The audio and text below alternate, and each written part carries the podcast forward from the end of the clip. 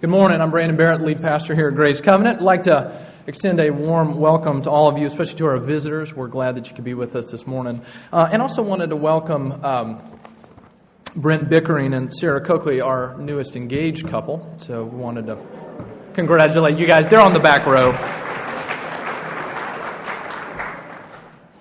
We're very excited for you all. This morning we're 2 weeks in now, our second week into a series on the book of James. If you'd like to be turning there, it's on page 1011 on the Pew Bible, if you happen to be using that particular Bible. As we said last week, the title of our series as we go through James this spring is Faith Works. Faith goes to work. Faith in Christ leads us to a life of response, of obedience. And James, that's one of his primary goals for us as he writes to us, to know what it means to step out in faith as we follow Jesus in obedience and with all of our lives. So we're going to pick up with that this morning. We'll be reading verses 1 through 4 and then verse 12. Let's pray, and then we'll get started. Let's pray. Father, we come to you this morning, and it is to your word that we turn. We're a people who struggle with many trials, and that's what we'll be talking about today. That's what you open up for us here in James chapter 1. Would you speak to us in our trials even this morning? Would you give us your perspective on it? Would you begin to change us that we might more gratefully look to you, that we might be sustained in our trial, that we might know your power, the power of the resurrection. And it's in the name of Jesus to whom that we look. Amen. James chapter 1, verses 1 through 4 and verse 12. James, a servant of God and of the Lord Jesus Christ, to the 12 tribes in the dispersions, greetings. Count it all joy, my brothers, when you meet trials of various kinds. For you know that the testing of your faith produces steadfastness. And let steadfastness have its full effect, that you may be perfect and complete, lacking in nothing. Blessed is the man who remains steadfast under trial. For when he has stood the test, he will receive the crown of life which God has promised to those who love him. This is the word of the Lord. It's given for our good and for his glory. Okay, let me start with a question. Did you hear that verse? I mean, did you hear it? Okay, a couple thoughts here. Count it all joy, my brothers, when you meet trials of various kinds. I mean, now that we're pointing it out, you're paying attention to. But maybe you read that over the first time and you had one of two reactions. Maybe you just sort of read right by it. You've read it before, you know the Bible, and it just sort of went in and out. Or maybe you read it and you were listening and you thought, right. Yeah, joy in the midst of trials. Sounds like a nice religious platitude, an attitude I'm supposed to embrace, but you don't know my life, right? How can that be? How can we have joy in our trials? How is it even going to be possible for us that our lives would really be marked by a solidity of joy in the midst of all the all the struggles of our lives, both the mundane ones and the often tragic ones? How is it that even this week, our lives can be marked by joy in our trial in such a way that we could respond to the things that happen with joy rather than apathy, or with joy rather than rage? Doesn't that sound good? Maybe even too good to be true. All right, did you notice during the service that it was starting to snow a little bit earlier? Okay, I grew up in the South. A lot of you didn't, so let me explain. Where I grew up in Tennessee, if at some point during the service we started to see it's spitting snow like that, as soon as Brian Simpers gets up and starts to pray this pastoral prayer, we would have all hightailed it. And we would have gotten our cars and we would have done two things. We would have gone straight to the grocery store and we would have bought bread and milk. I don't know why, but that's what we do.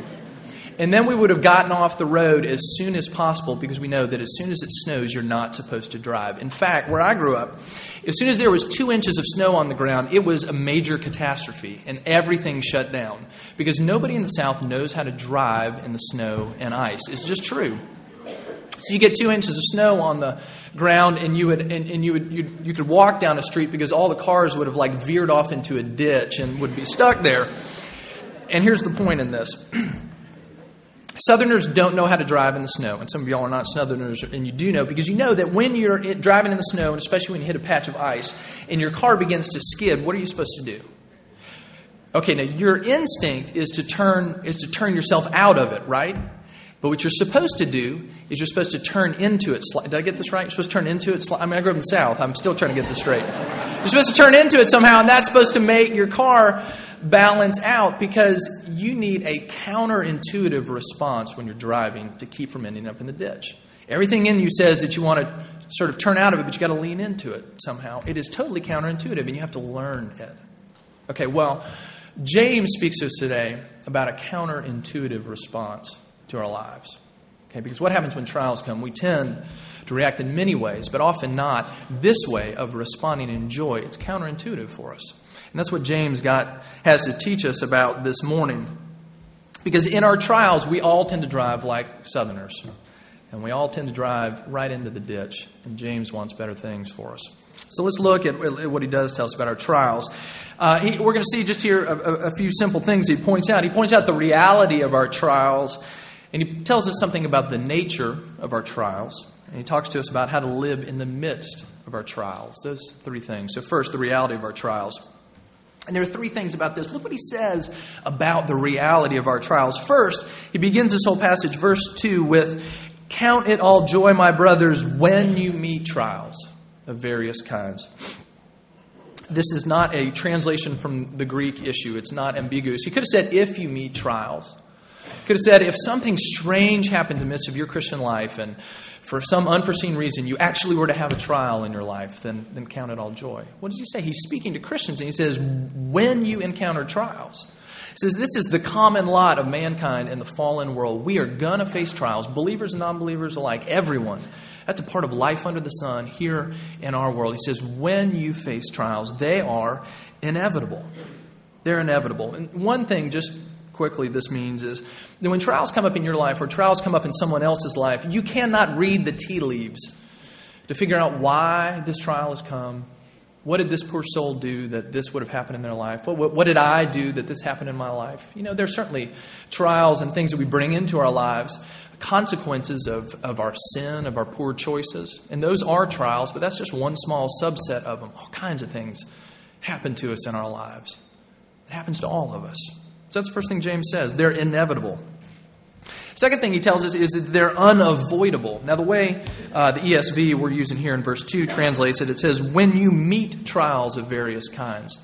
Well, the Greek word here, I mean, it means meet, but it also can have this connotation of when you fall into, when you stumble into trials. Nobody's really going out of their way looking for them. You know what it's like when you're walking along and you don't see the hole and you trip and you're down. When you fall into trials of various kinds, when you stumble into them, they are often for us unavoidable. Some of you may have read the autobiography of Sheldon Van Auken called A Severe Mercy. It was written back in the 60s, I think, and it's about this man, Sheldon Van Auken, and his wife, this woman, Jean Davis, that he falls in love with. And they're not Christians, though they later become Christians, partly through the influence of their friend C.S. Lewis, whom they meet. But in the story, it happens right around the time of World War II, as everything around them in the world is just falling apart, and they find each other, and they find in their love for each other this incredible bond and this incredible joy and this incredible, what they come to feel is this barrier to the struggles of the world around them. Okay, because they're convinced that no matter what happens in the world around them, their love will protect them. They had a term for it. They called it their shining barrier, this powerful love that they felt for each other. And their belief was, you know, that we believe in the shining barrier. And it can, by the power of our love, keep harm away or keep us untouched somehow. Well, the shining barrier for them began to crumble when they went through a series of real struggles and tragedies, one of which was this woman, his wife, Jean, she contracted cancer. And through this particular struggle, she came to faith, this along with other things in her life, and eventually he came to faith, and it took much longer for him. But there was this process as they saw the shining barrier threatened and shattered, and life not at all turning out the way they thought it would, that they came to see that trials are inevitable. We can't hold them at bay. Nothing's going to keep them all out. So when they happen, they're inevitable. And also we see here, James tells us We also feel that they are pervasive. What kind of trials does he speak of? Look what he says. When you meet trials of various kinds, he is purposely casting it open wide. All kinds of trials come into our lives. All sorts of things, both the tragic and the mundane. You know, the sickness, the illness, the loss of job, the struggle this morning over breakfast, getting your kids clothed and decent and ready to be in church. You know, everything, the whole spectrum, various kinds. All kinds of trials come into our lives. And as a pastor, I see a lot of trials very up close. I have my own set, and I have a front row seat for many of y'all as well as you struggle through trials of various kinds. Think about your own week, even this week. For some of us, we've had many and some of us few, but I would say most of us have had something this week. And look around and take that number of trials of your life and multiply it by the number of people in this room, and you know that we are people. We're beset by trials. Life is certainly not only trial, but it certainly contains them. And James speaks to that for us this morning. And these trials come in all shapes and sizes. Some of them are things that are trials in and of themselves, illness, death, losing a job. Some trials, though, you notice, come into your life actually through good things. They come in through the good door. For instance, if you're married, marriage, a beautiful thing. Wouldn't you say it's brought some trials into your life at times that you just wouldn't have had otherwise? Or when you have children. You know, there's that day when that beautiful baby is born, and then soon you discover this is a wonderful gift and a trial at the same time, right? And, you know, I know some of you that have children much older than I do, and you can tell stories, too, about all the pain kids can bring into your life, not in spite of your love for them, but because you love them, that it opens you up for trials that you wouldn't have expected in any other way. Your friendships, your work, all of it, avenues for trial for us. So he does tell us about this reality of trials. They're inevitable, they're unavoidable, they're pervasive. But he goes on to tell us something else. He tells us something about the nature of our trials that we go through. Our trials can be for us either, and sometimes at the same time both, a test or a trial and a temptation. Okay, because if you were to look at the word that's translated as trial here in verse 2 and verse 3, and then down in verse 12, if you skip down to verse 13 and 14, James begins to speak about temptations that we fall into. And it's the same Greek word. The Greek word can mean two distinctly different things. It can mean a trial, like a test, or a temptation. And in some passages in Scripture, it seems to carry the connotation of both, because when things of life come at us, there's certainly going to be a trial on the outside, and for many of us sometimes, for all of us at times, they become a real temptation too, don't they? Temptation to a variety of things. So he says these trials can be a test or a temptation for us. And the word that he talks about here when he talks about trials or a test, ESV says trials, a lot of other translations may say test. And when we think about tests, I mean, we've been students at some point in our lives, and you know what that means. You're going to have a test that's going to evaluate if you've really gotten the information in the class or not. And at the end of the day, it's either thumbs up or thumbs down. You either got it and you passed the test, or you failed the test. And it'd be easy to read this in this context and think, well, these tests come and the trials come, and they're to tell us whether or not we have actual faith in God. Okay, but that's not the way to read this. James is speaking to a group of Christians. And the kind of tests and trials he's speaking about are the kind that come not to prove whether or not you have faith. He's assuming that we do. He's addressing the church. It comes and he says, these tests and trials come to refine our faith. Okay, this word, when it's used in the Greek version of the Old Testament, it has to do with these contexts of metal being refined, of impurities being burned away as they go through trial.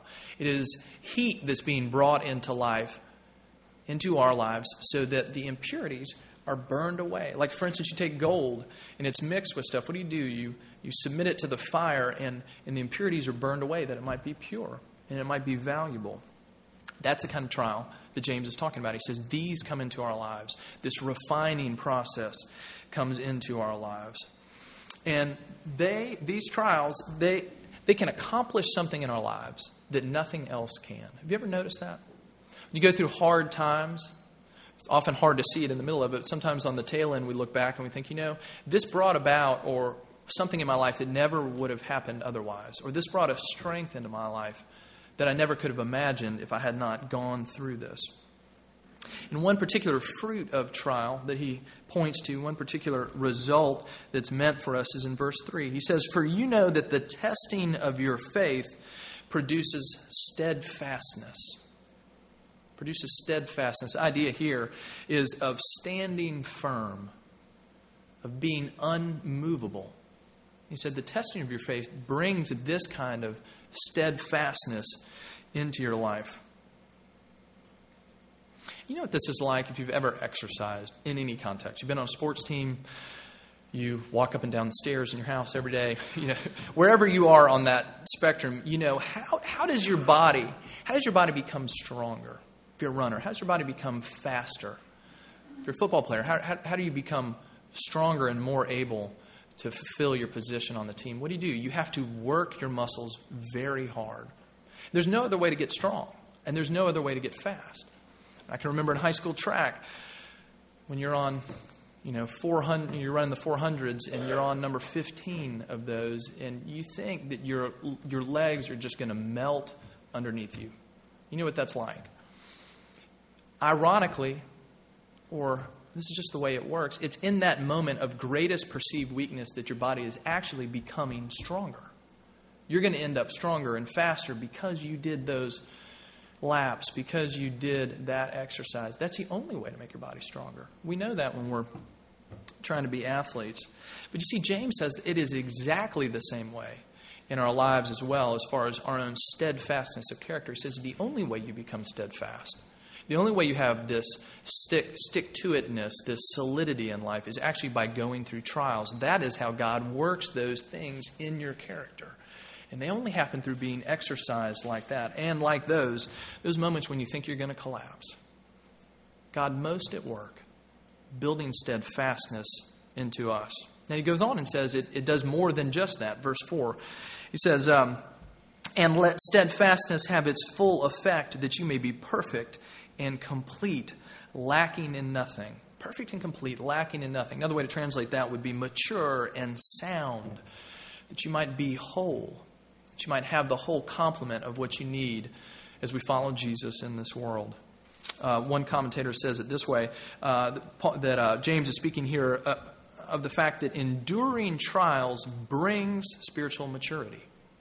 That's how we gain spiritual maturity, through steadfastness that comes only through trials. Dan Doriani used to be a professor at Covenant Seminary, now a pastor, wrote this in a commentary. He said, "Trials lead to well-rounded virtue. There's no virtue that trials cannot build. There's no defect that trials cannot remedy. No strength that trials cannot impart." But it begins with steadfastness. Because if you don't start there, then you will never stick around to see what God might work in your trials. It begins with God making us steadfast. Okay, great. Trials are real. Here's the character of our trials. How are we going to live in them? How are we going to bear up under them? How are we going to take what James is telling us, and how is that actually going to bring any sort of real transformation to the way we experience these in our lives? Well, James goes on to talk to us about this. And he tells us a couple things. One is he exhorts us to take God's perspective of our trials. To take on God's perspective of our trials. That we might see things through His eyes. That we might see things through the lens of what He is doing in our lives. And here's the way we see that in our verse. Look back to what got us all started on this a little while ago. Count it all joy, my brothers. Count it all joy. Consider it to be joy. By faith, look at the trials of your life and embrace the fact that God can work real joy here. Now, he goes on and says, count it all joy. And it would be very easy and very dangerous to misread this, because it would be easy to look at this and think that what he's saying is, consider it all joy, count it all joy, my brothers. In other words, smile, right? It's a trial, but it's all joy. As if there is only room for joy.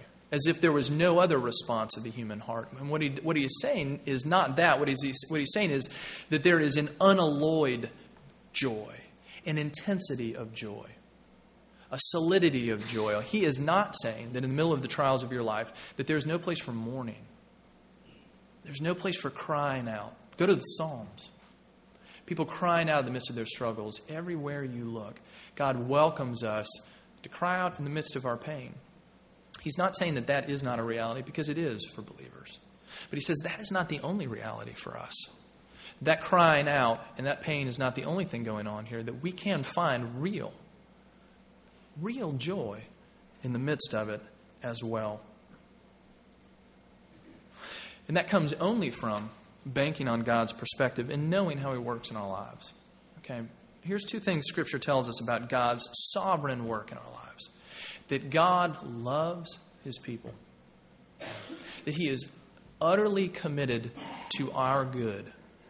That in fact, He doesn't allow anything in our life that He is not going to use for our good.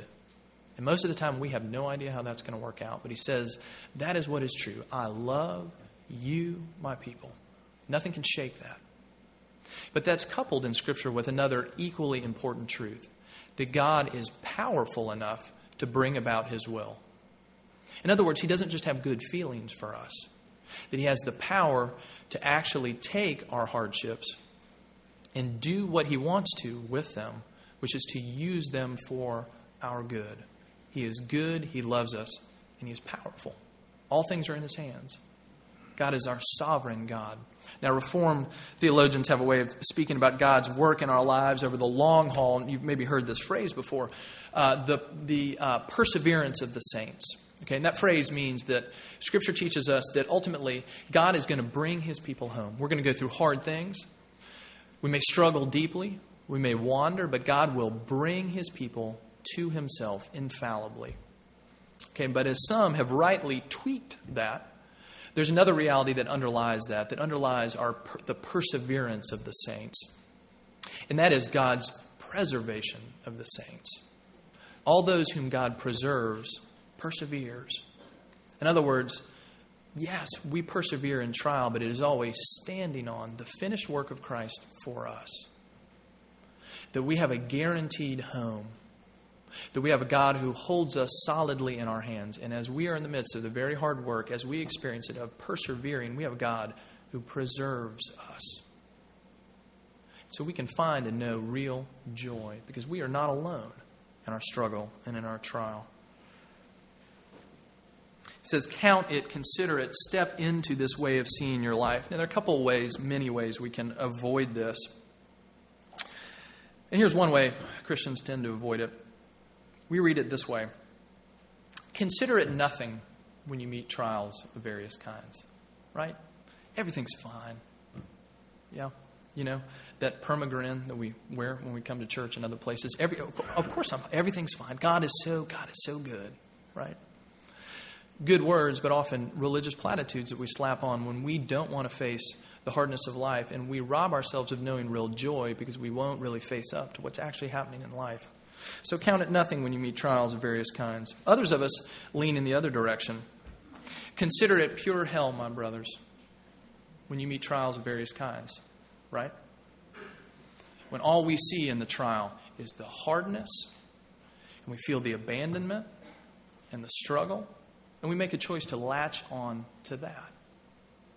Rather than, these are hard, and our God is present. And He loves me, and He has power, and He calls me to joy and not despair. You may be familiar with an article I read, again, came across this week, by John Piper and David Powlinson, and it's called Don't Waste Your Cancer. As I understand the story, John Piper a number of years ago developed, I think it was prostate cancer.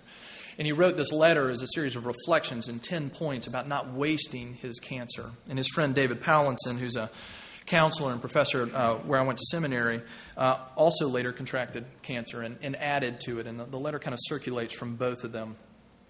And I want to read you just the taglines for a couple of the points. Number one, you will waste your cancer if you do not believe it is designed for you by God. Number two, you will waste your cancer if you believe that it is a curse and not a gift. Count it all joy, my brothers, and you encounter trials of various kinds. In other words, participate in what God is doing in the trials of your life. And James exhorts us to action here too. Look in verse 4. Let steadfastness have its full effect. Let it have its full effect. Give yourself to the work of God in your life. Let it have its effect. Because we all know that actually some trials in the end, our experience has been, it crushed us. What does James say? That can happen. Let steadfastness have its full effect. Look to Jesus in the middle of this. Turn to Him rather than your despair. There's an active role for us. This is training for us, not bare survival. God is up to something. Let yourself, let steadfastness have its full effect. And then he goes on. Looks to steadfastness. He looks beyond it to what the character that can bring into our lives. But then look at verse 12 where he ultimately looks. Blessed is the man who remains steadfast under trial, for when he has stood the test, he will receive the crown of life which God has promised to those who love Him. Now for James, that was not simply pie in the sky by and by. What's he saying? There is a day that is coming when steadfastness will no longer be required. This word steadfastness, it also carries the connotation of someone when you are carrying a very heavy load and you keep carrying it. Steadfastness. And James says one day that steadfastness leads right down to the road to the day when we are going to take that burden off our back. In fact, Jesus is going to lift it from our back and say, you are home. And the hike is over.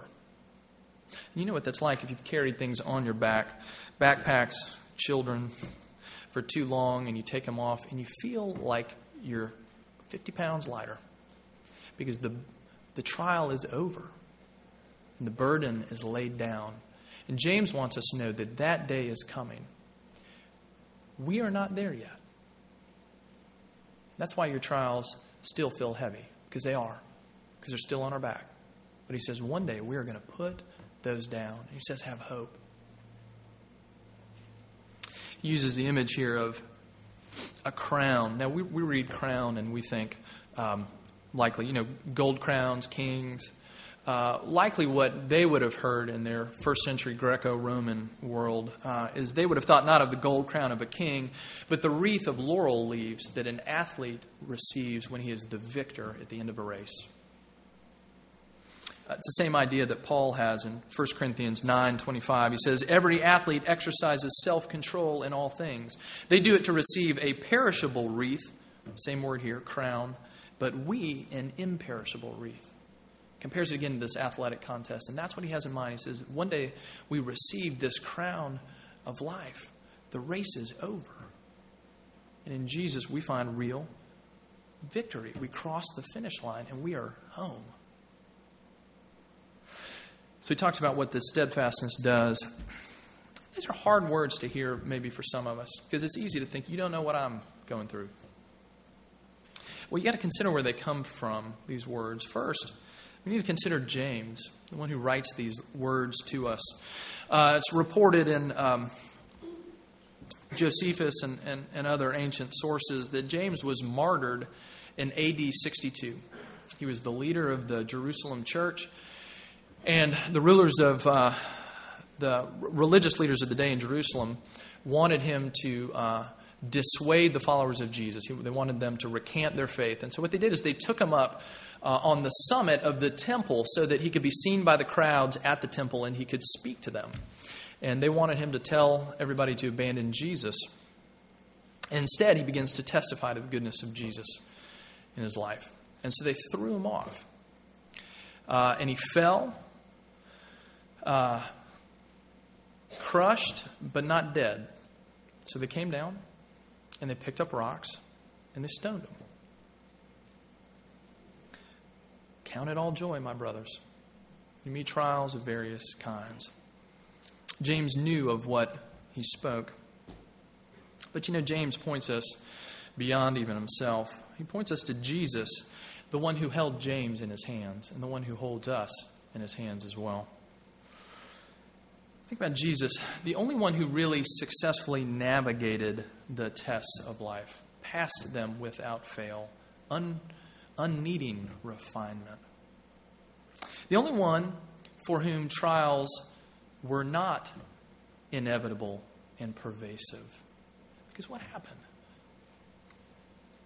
Second person of the Trinity, in the presence as God, untouched by human trial. What does he do? He takes on flesh.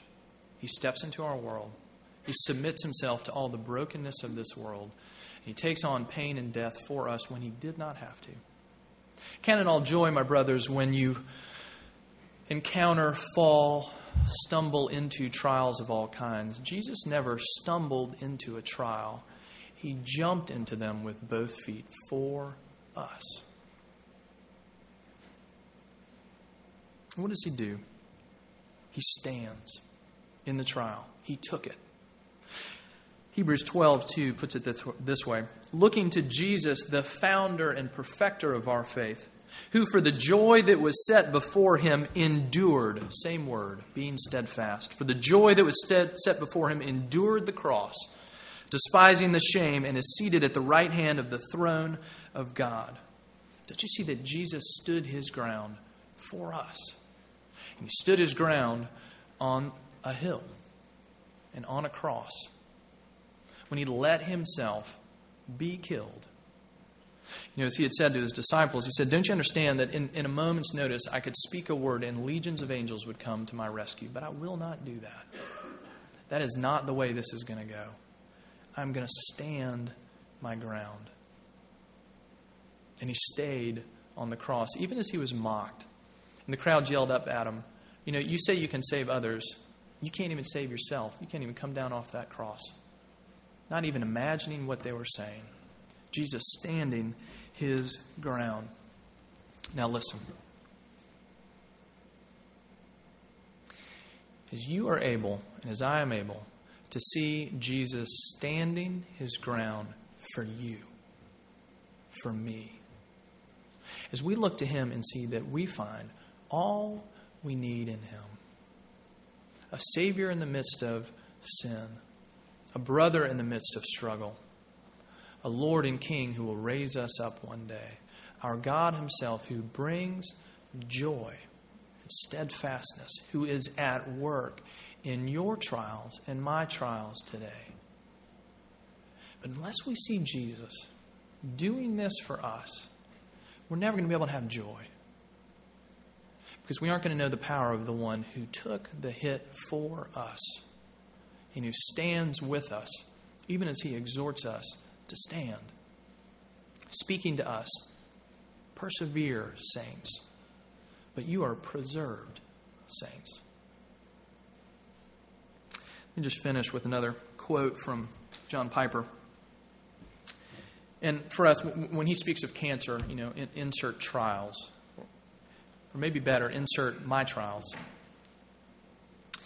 The aim of God in your cancer, among 1,000 other good things, is to knock the props out from under our hearts so that we rely utterly on him. And that is what we find in Jesus. Him, steadfast, holding us. Brothers and sisters, that is where our joy is to be found. Count it pure joy. Let's pray. Father, we do pray that as we, your sons and daughters, experience the very real trials of this broken world, that you would uphold us, that you would give us a taste of joy, that you would give us great confidence that though we cannot see what you are doing, we know that you are doing at least this. You are making us steadfast. You are drawing our hearts to you. You are making us strong in ways we cannot imagine and could not be accomplished any other way. We have to trust you in this, but you or the God who did not stumble into trial, but stepped into it for us, and you stood. Help us to stand, even as we rest in you. And it's in Jesus' name that we pray. Amen.